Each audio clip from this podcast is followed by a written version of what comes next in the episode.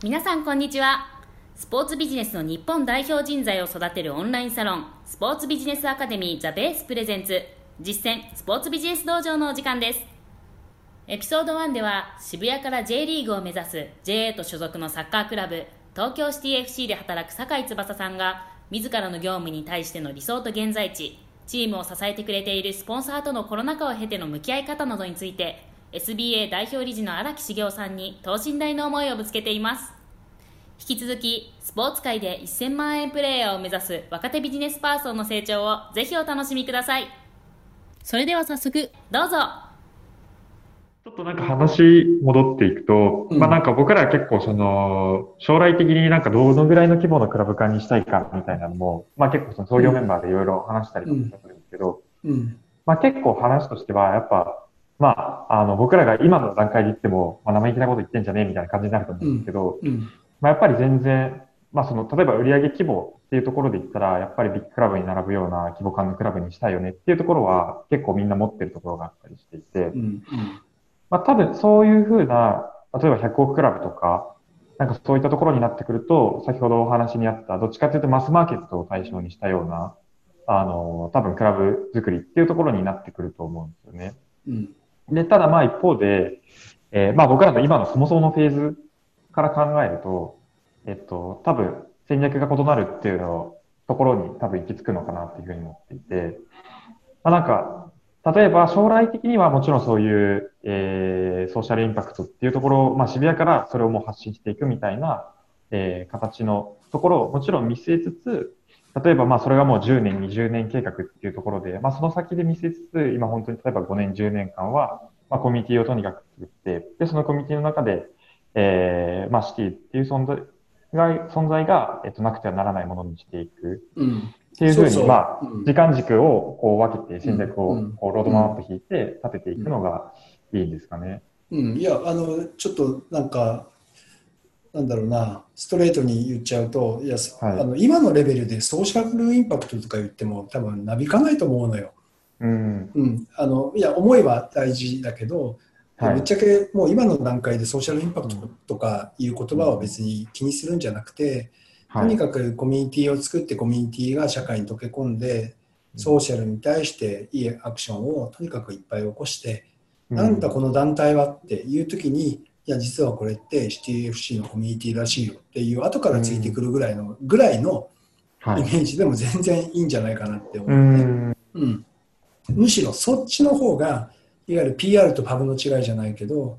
はい。うん、実は CTFC がこういうことやってたみたいな話の方がよっぽどインパクトがあるしはい例えばね、自分たちはこんな活動をやってますっていうのは PR なのであんまりそこって刺さらないじゃない、うん。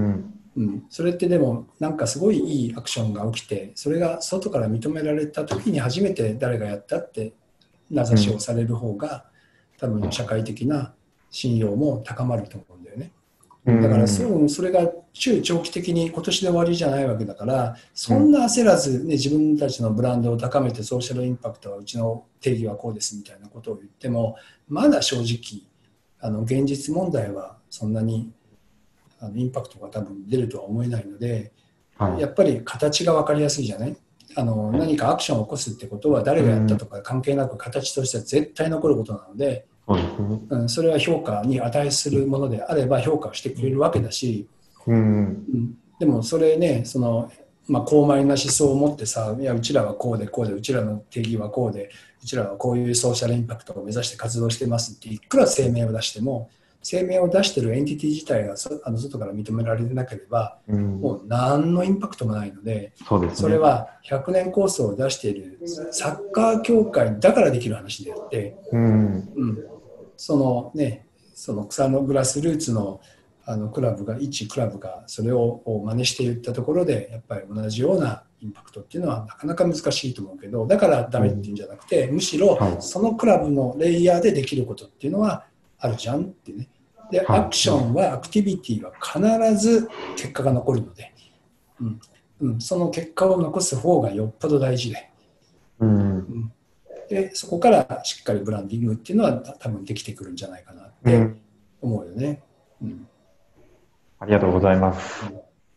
すごい。ちょっとまあ僕らも結構この、まあ目指す方向性っていうところ、多分大きくはずれていないっていうところはありつつ、うんうんなんかうん多分重い先行みたいなところが、まあうんそもそも多分、まあ8部でなんでまず舞台に入ってるっていうところから含めて、多分重い先行みたいなところが大きいうん。からっていうのはもちろんあると思うんですけれども、まあ今すごいお話をお伺いして、やっぱり、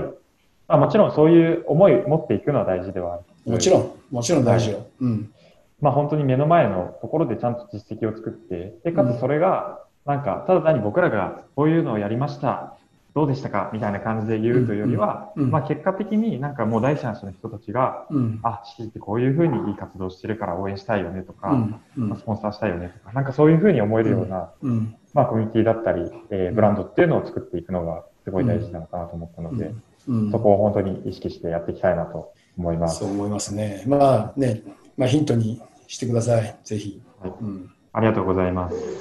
はい、でもまあ、なんかでもね、そういうビッグクラブを本当に目指すんであれば、もう具体的なね、あれ5年計画だっけ？